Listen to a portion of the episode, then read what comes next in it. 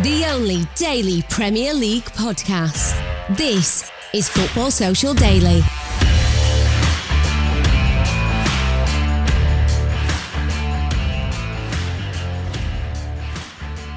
Hello and welcome along to Thursday's edition of the Football Social Daily. And as always, here at FSD Towers, we're your daily source of all you need to know about the Premier League. Gossip, news, opinion, we have got you covered. And despite being Thursday, it is a busy one as we build up towards another weekend of Premier League action. Part 1 checks out the Carabao Cup third round draw. The names have been pulled out of the hat last night, and the big boys have arrived at the party. Seven, yes, seven all Premier League ties now set up for the next stage of the competition. Plenty to look forward to, including Mr. Carabao Cup himself, Pep Guardiola, taking on Chelsea. In part two, I'll be chatting to Tom from the Who Got the Assist podcast. He's going to be giving you his tips for this weekend and also answering some big questions on Premier League fantasy football. Don't forget to check that out. He's got some crackers to tell us. And then to wrap it all up, it is transfers. West Ham are chasing Lucas Paqueta from French side Lyon, and Liverpool face a midfield conundrum as the transfer window prepares to close. So, all that to come on today's podcast. My name's Fergal Brennan, and on Thursday duty, we've got ourselves an increasingly unhappy hammer, Jim Salverson. Jim, how are we doing? Not panicking yet, not that unhappy. Do you know what? As you're a West Ham fan, people forget the last two seasons have been a complete freak. This is what we're used to. This is what we're conditioned towards. Bottom of the table relegation scraps. It's all good. Uh, when it's sunny, it's, it's sunny, and when it's raining, it's raining. Uh, and continuing the theme of Premier League frustration this season, we also have Liverpool fan Steve McNaughton. Start of the campaign, Steve. Did you expect to be battling with West Ham? Uh, in a word, no. but, but here we are. So well, maybe at the other end of the table. So, well, but here we are. So me and Jim are just going to embrace it.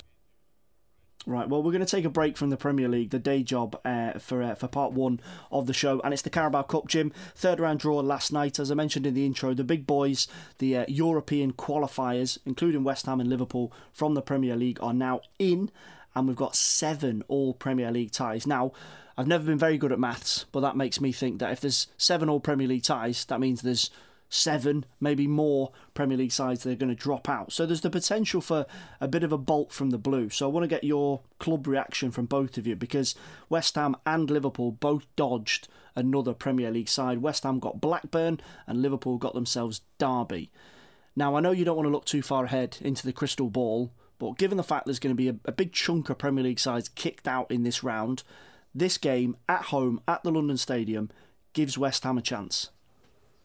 Yeah, I mean, first off, that's exactly what the League Cup is about, right? It's about the teams from further down the divisions getting an opportunity to go deep into the Cup. It's boring. Man City winning this every single year. you want to see a Derby County or a Lincoln City or an MK Dons turn up in the final every now and again, and that's what it's about. And that's one of the few benefits about some Premier League teams not taking this cup particularly serious seriously is you do get those upsets every now and again. And one of the things that frustrates me about the the FA Cup and the EFL Cup is that when you do get these fixtures released, the ones they choose to put on television either tend to be massive club against non-league minnows or tends to be the all Premier League ties, which we get to see week in week out anyway. So I think it's good that there are seven Premier League ties and the Premier League teams will be thinned out early on in the competition because it gives an opportunity for those slightly different mismatches and those giant killings later on in the competition. As for Blackburn versus West Ham, I mean, you'd probably say the favourites as it stands on current form is probably Blackburn. And West Ham are one of those teams that whenever we show a remote interest in a player that, that we don't then sign, that comes back to haunt us. So Ben Brereton Diaz have him down for a hat trick Uh, against West Ham in that particular fixture.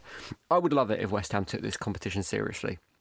I think the the opportunity for teams like West Ham to win a trophy in the EFL Cup is huge and even bigger this year if we are going to lose seven Premier League teams early on. Yes, you've got the mountain of Man City to overcome at some point because they will inevitably end up in the final, but I think it is an opportunity for silverware and for a team like mine who hasn't lifted a cup since 1974, it is I would love to see us in a final and I would love to see us go all the way. Um, and Blackburn are certainly not an easy opposition to overcome along that journey, but as the Premier League team, you would realistically have to back them, particularly at home looking across to Liverpool, Steve, uh, they've got themselves a home tie against a non Premier League team, Derby County, going to Anfield in the third round. And, and, Liverpool are the holders of this. Obviously, at the back end of last season, it was an EFL Cup and FA Cup double frustration in terms of the Premier League title and the Champions League. And it has been a difficult start to the campaign for Liverpool. Jurgen Klopp's been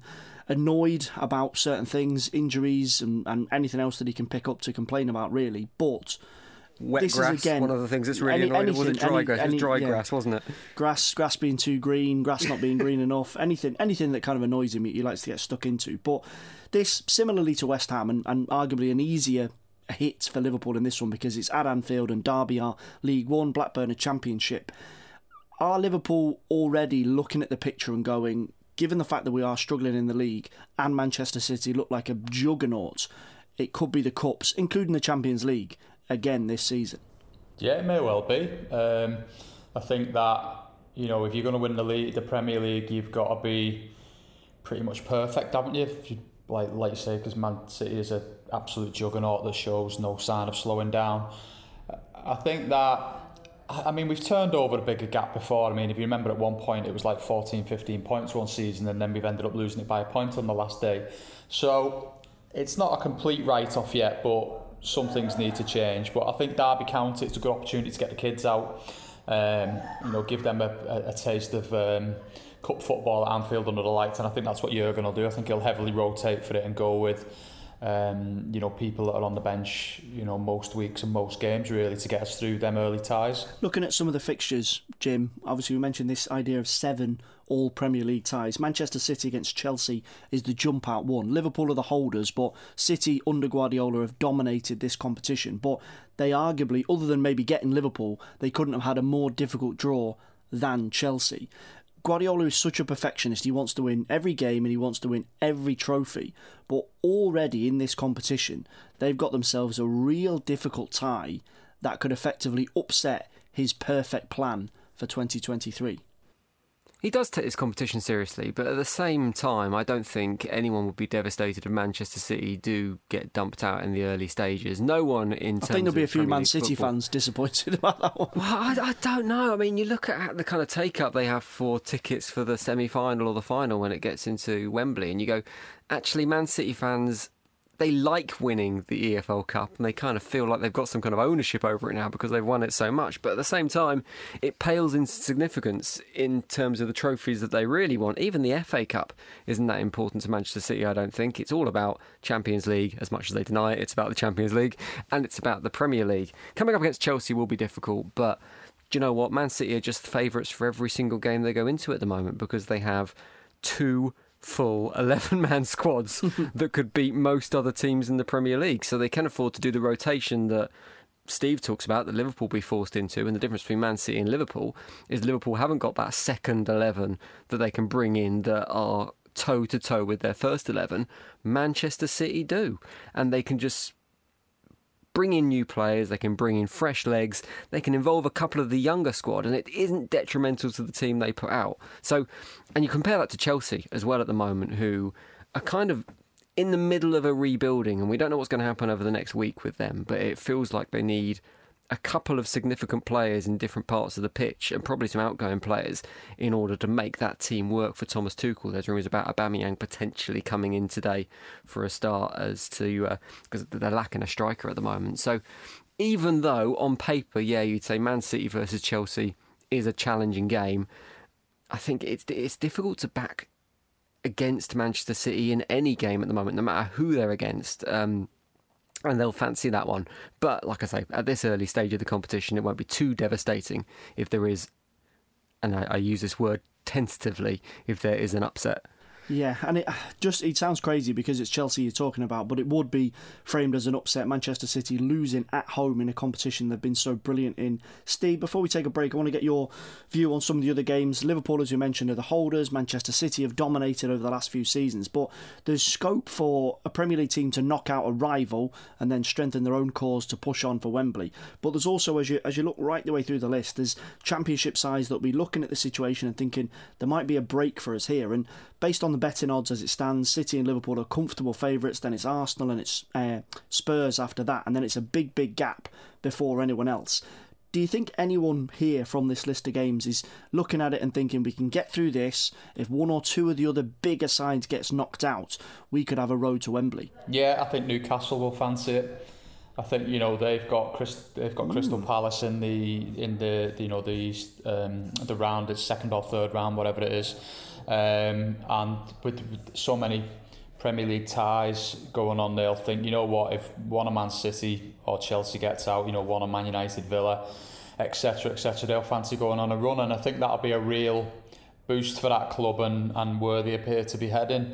So I think the um, you know you could do worse than put put some money on Newcastle to win the uh, Carabao Cup this season. I think they need to make a statement this season, Newcastle. I think they're in this position where they have now a status as a big club pretender. They have a bit of money to invest, and there's a real expectation on them. And I think the expectation is going to be obviously too early for them to win the Premier League. They might finish top four. So a trophy such as the EFL draw is a huge opportunity for Newcastle to put a line in the sand and go, look, we're here. We're, we're one of the contenders now. We have got the potential to pick up silverware. And I think Eddie Howe will know that.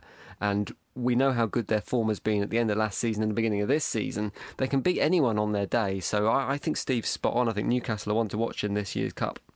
Yeah, it's not easy to get Marley on side, but you've both managed it there. Brownie points uh, with him until until they inevitably get beat by Crystal Palace in the next round, and then he'll claim that you've jinxed them. Right, uh, we're going to take a break from uh, Football Social Daily Thursday duty. After the break, I'll be chatting to Tom from Who Got the Assist podcast. He'll be answering your questions on fantasy football moving into this weekend. My team is in need of massive surgery, and hopefully he can help me out. All that to come after the break. Football's Social Daily. Subscribe to the podcast now so you never miss an episode.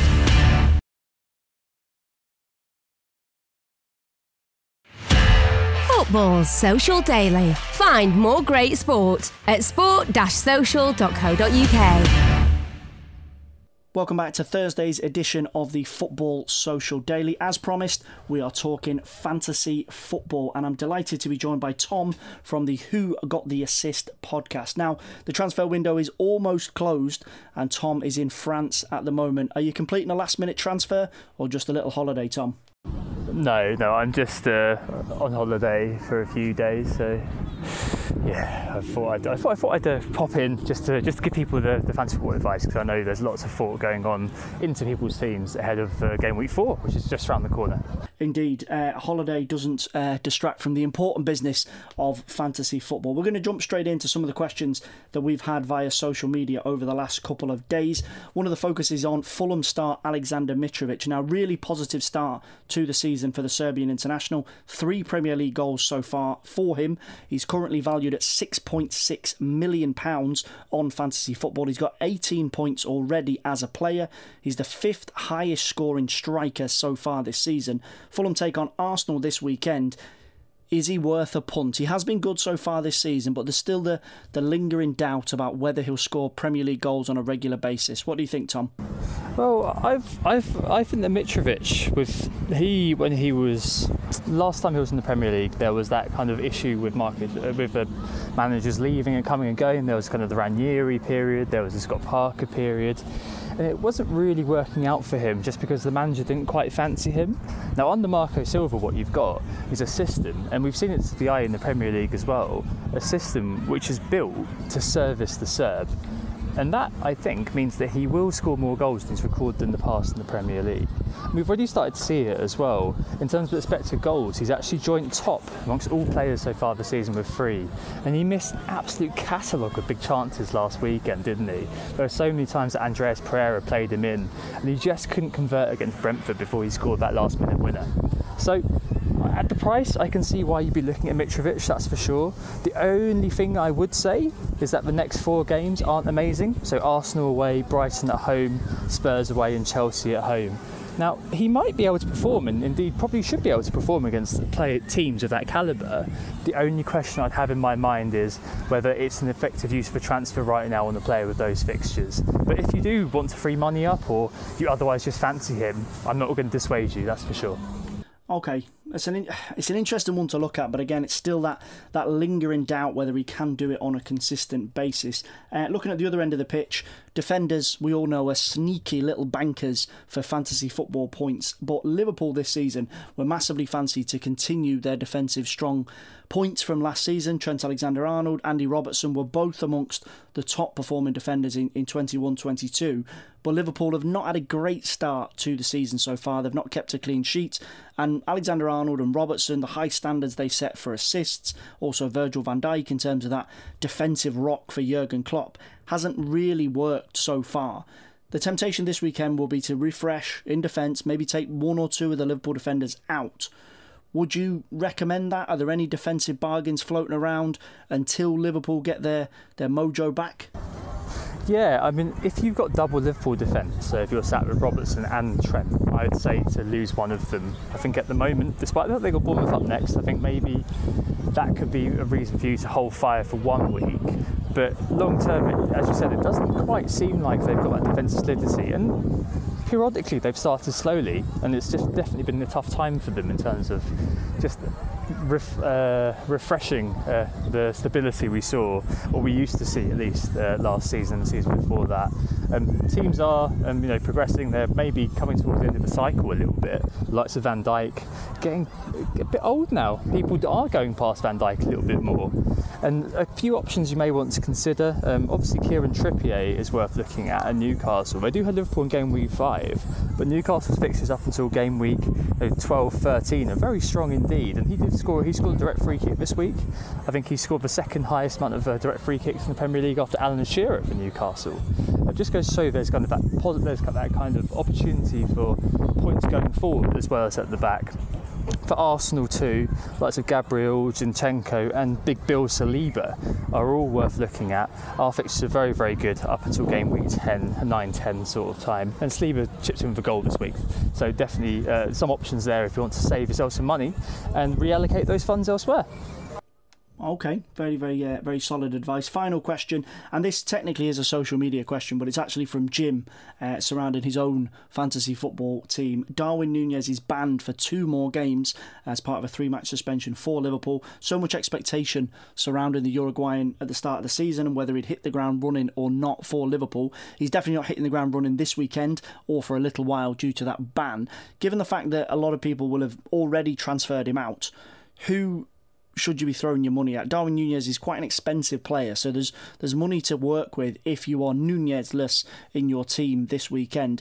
Where is the smart money going in order to get someone that can guarantee you some goals this weekend? Well, guarantees never happen, do they? Let's face it. but the reality, the reality is um, that you should have sold Darwin Nunez last week. Don't know what you're doing holding him for one more week. That's uh, madness. But if you are holding Darwin Nunez, like Jim is, um, probably you own already Gabriel Jesus. You probably own Erling Haaland. So maybe I'd say you're looking at Ivan Toney at Brentford. Now, Toney, over the the first three game weeks this season hasn't blanked at all, has looked very, very fresh to the eye. He's definitely one that you'd be keeping an eye on. And the fixtures are just fantastic, really. Up until game, well, he plays Arsenal in game week 8 and then he's got Chelsea in game week 12. But those are the only two tough games between now and November. So at 7.2, he's one you could just buy, chuck in, and just not worry about and watch the points roll in over the long term. So that would probably be where I'd go if I was looking to sell Nunez at the moment. Fair enough. And uh, finally, your secret little tip for this weekend. Everybody always wants a bargain. They want to know which player they should be bringing in for a reasonable fee that is an absolute points merchant. Give us a shout for this weekend on someone that has to be in your fantasy football team. Um, I'd actually say no one this week. I'd say roll your track because w- one thing that's probably not clear to a lot of people is that in game week five, so the next game week, that's a midweek game week. So if you can, I roll your transfer. So you don't have to use your transfer every week. You can roll your transfer and have two for the next week. I do that because then ahead of that midweek, we'll see a lot of rotation. You may be able to then move players around and get on those sorts of little bargains because you've got the likes of, you know, uh, Fulham, who, as I said, you know, with, Mitrovic playing Arsenal, you've got the likes of you know Crystal Palace, where Zaha and Eze are uh, playing Man City, and you've got you know a few other teams like that. If you really were looking for one this week, there's likes of Rodrigo and Harrison at Leeds, albeit with a tough assignment at Brighton. Gross or Mac Allister, who's on penalty, is at, Le- at Brighton against Leeds. But my money would be on, the smart money would be on just rolling your transfer this week if you can. Just because I suspect you've got a decent enough team anyway. It's too early in the season to be panicking and trying to bring in a player every week, I think. Mm, very interesting. Okay, so the tip for this week is to keep your powder dry in the transfer market. Tom, thank you so much. Before we let you go, just give us a quick reminder where we can check out who got the assist and uh, the podcast and all the information behind it. Um, yeah, so we're who got the assist. You can we are on at, on Twitter at WGTA underscore We record every Monday night, so normally out every Tuesday. And during the midweek kind of period, like it is coming up, um, we'll be doing a, we'll do a podcast pretty much just after every game week is finished. So regular insight driven by data led fantasy football chat. Find us there. Who got the assist? Everywhere you want to find us. And at WGTA underscore FPL on Twitter. Brilliant stuff. Thank you so much, Tom. And to be honest, we all need a bit of fantasy football advice every weekend. After the break, we're talking real life transfers. West Ham and Liverpool both in the market. Jim and Steve will be giving us their take on new arrivals at Anfield and at the London Stadium. Football's Social Daily. Subscribe to the podcast now so you never miss an episode.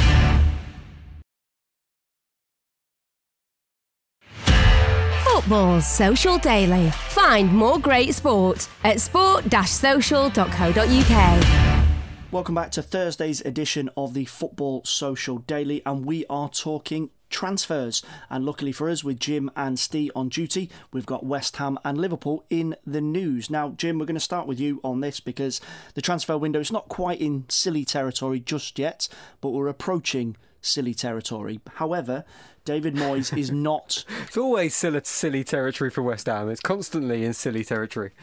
Well, David Moyes is not laughing. However, he is annoyed that some people are laughing at West Ham. I'm going to talk about people laughing at West Ham in just a minute because I know you're going to want to defend them. Uh, but the serious business so far is Lucas Paqueta. West Ham, David Moyes has confirmed, have put a bid in in around 34 million for the Lyon star, former teammate of Bruno Guimaraes, who's made the move to Newcastle and is impressed. Uh, looking at his numbers, 18 goals and 11 assists from Ligue 1 in the last two seasons. There's lots of attention around him. Flexibility is the big thing that David Moyes has talked about in this. He can play in a number of positions. He can play in midfield. He can play further forward, and he would add a bit of Brazilian flair to West Ham. Now, West Ham are not frightened to spend money. We've seen that in the last few seasons. Emerson Palmieri's come in from Chelsea in the last few days as well. But you get the feeling, I don't know whether it's because he's Brazilian or because he's quite skillful, he scores goals, etc., that this looks like it could be something very not West Ham, but could also be absolutely brilliant if they can get a deal done. I think that's the question, and there's a big if they can get a deal done because West Ham, this transfer window particularly, have fallen short when it comes to the backing that players want. Not so much in transfer fees, actually. They seem to have been willing to put the money on the table that clubs have wanted to a certain extent, but in terms of getting personal terms agreed, that has been the real challenge with West Ham not willing to break their wage structure when other clubs who have been in similar positions, I'm thinking particularly about Jesse Lingard and his move to Forest, have been willing to put a little bit extra money on the table and convince players to go in that direction.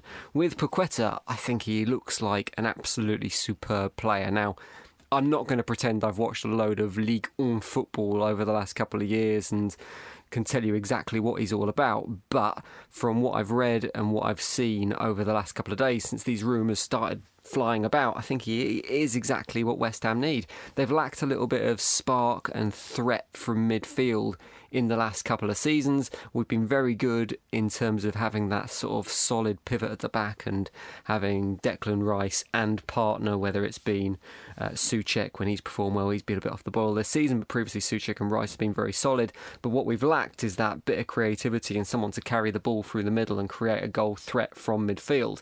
And I think Paqueta could be the answer to that problem. Now, I heard Lyon have actually rejected that £34 million bid now. They want an extra 8 million on top of that, which 42 million quid for a player with his numbers and his pedigree in international football, and some of the numbers that have been touted around this season in the transfer market. I don't think that seems ridiculous, and I think West Ham would be foolish not to bid that extra money, if indeed he is interested to come into East the East End, because he looks like the real deal. And I think, like you say, with the flexibility he has and the ability to play in multiple positions through midfield, I think he could be a great solution for David Moyes this season. Well, Moyes gave quite a detailed answer when he was asked about this, Jim, and he gave this comment about people laughing at West Ham. He said you'd burst out laughing if you knew the players we bid for. So I just want to give you some of the quotes. He said, We bid for a lot of players this summer, and if I told you who we were going for, you'd burst out laughing and say, You're absolutely kidding me.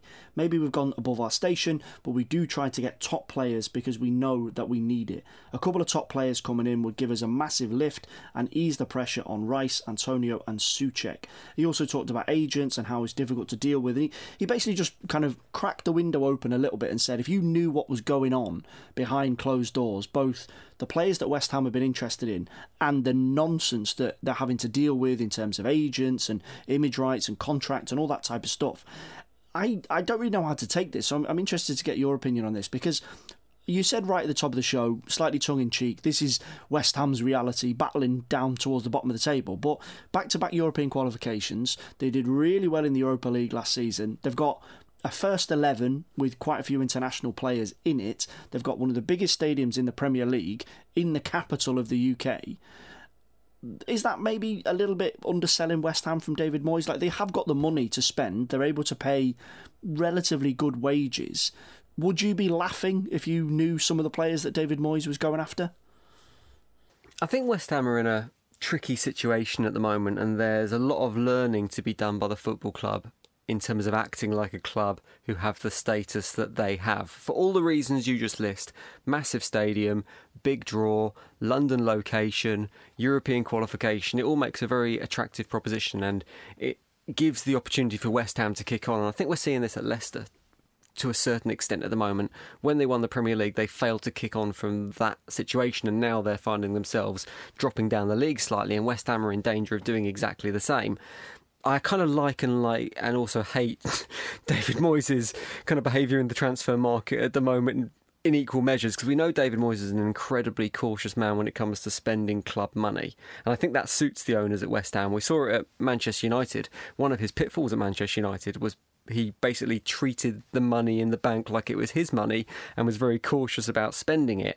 He likes players that fit a certain profile. He likes players who behave and act in a certain way. He's very cautious of upsetting a dressing room atmosphere, which means the pool that he can fish in is very small. But also at the same time, he is determined as it is right in the transfer window that every player that comes in should improve on the first 11. There's no point in bringing a player in if they're not going to improve what you've already got. So that's all great. That's that's exactly right.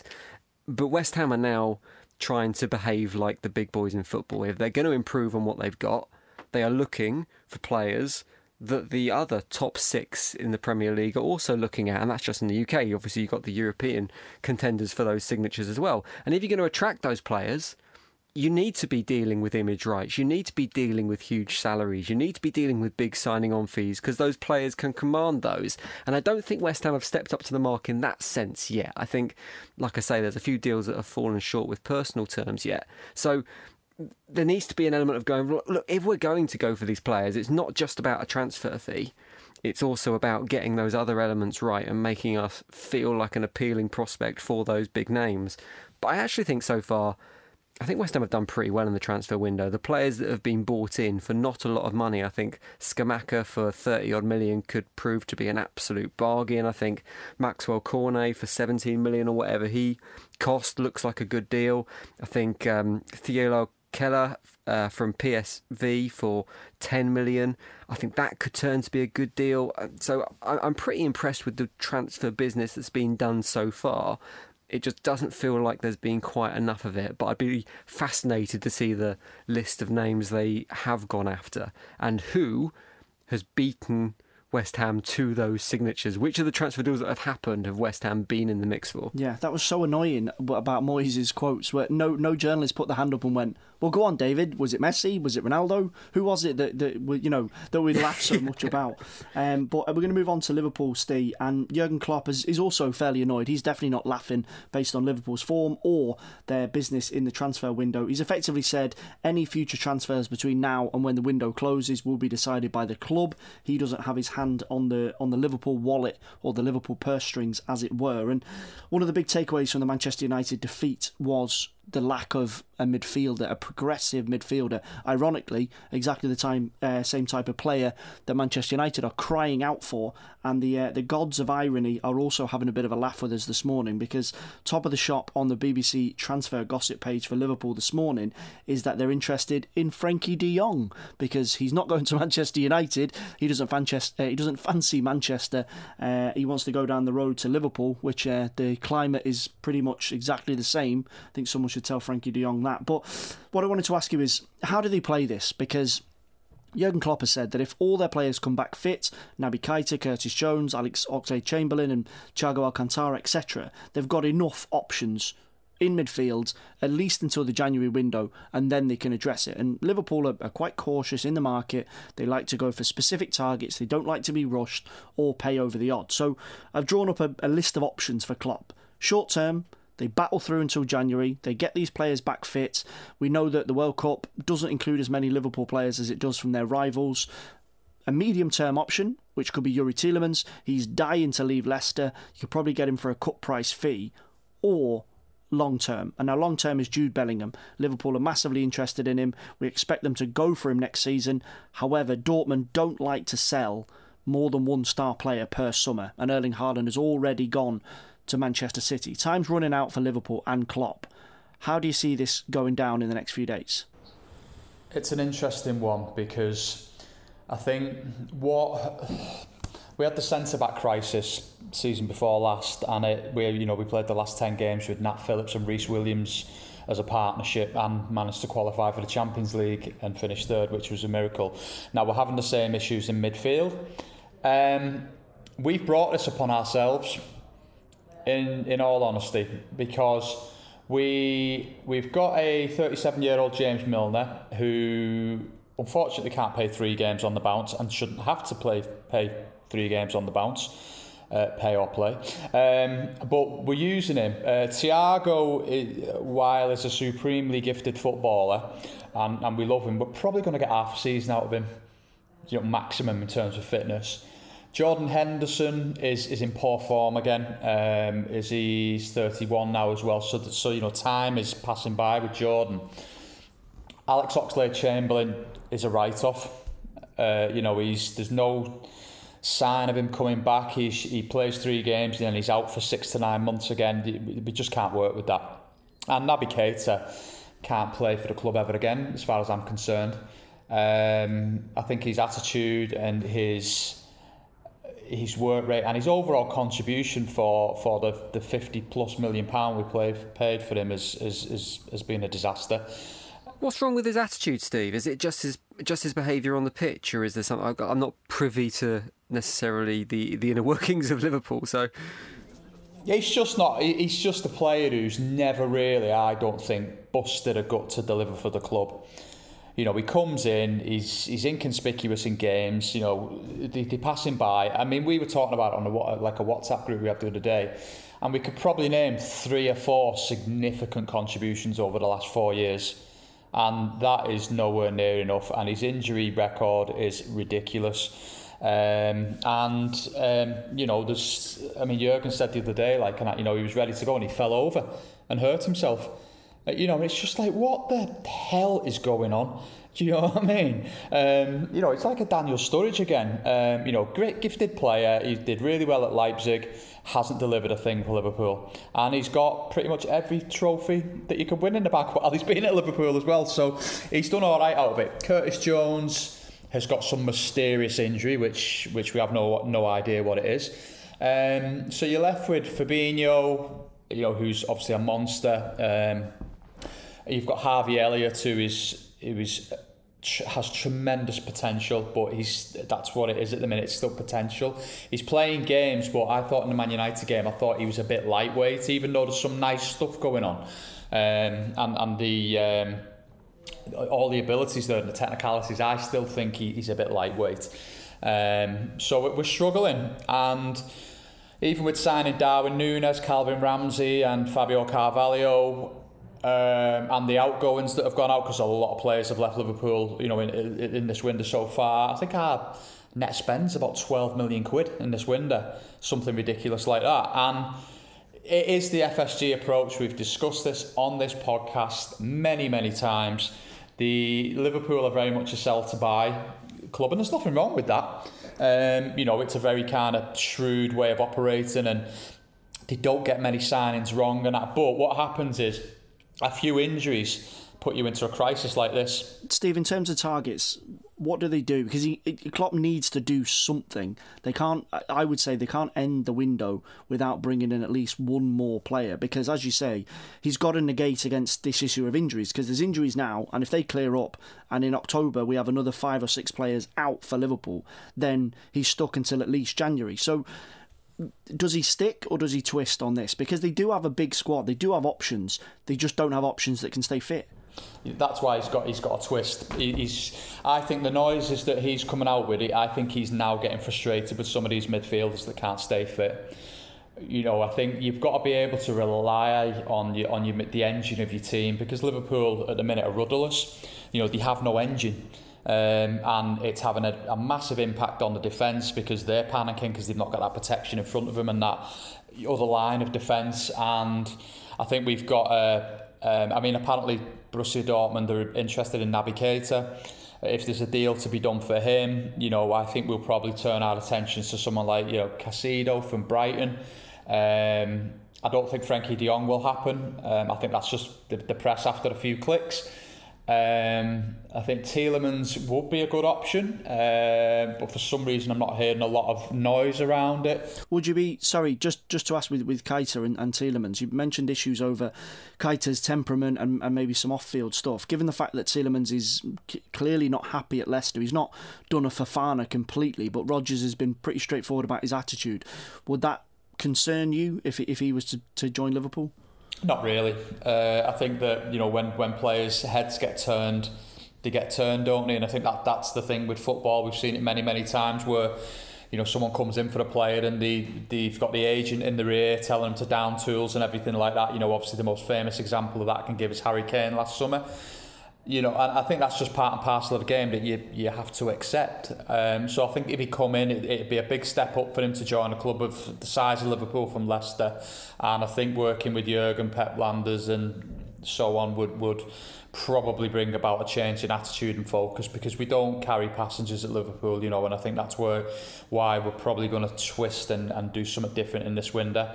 I don't think Dortmund will sell Bellingham at the minute. I think the smart thing will be to get that deal done for next season now because I think there's going to be loads of suitors. I think if Liverpool were to put down, say, five or ten million you know, down payment to get the deal done now, and he has his last season in the Bundesliga, and I think that would be a smart thing to do. But who knows what's going to happen because Liverpool suddenly just pull signings out the bag, don't they? You know, there's not a, a lot of talk about it until it's pretty much on the go. You know. Yeah.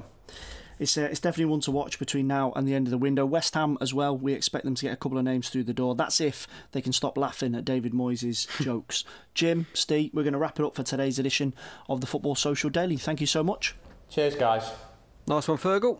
Great stuff indeed. I'll be back later on this afternoon with Football Social Daily Shots. That's our brand new bite sized podcast wrapping up all the afternoon Premier League news. And we're going to be on a little bit later today because there is the small matter of the Champions League draw. That's taking place at 5 pm UK time, but knowing UEFA, it'll probably be taking place tomorrow morning. But whatever happens, we will be keeping you right up to date. Thanks for listening, and we'll speak to you very, very soon. Football's Social Daily. Subscribe to the podcast now so you never miss an episode.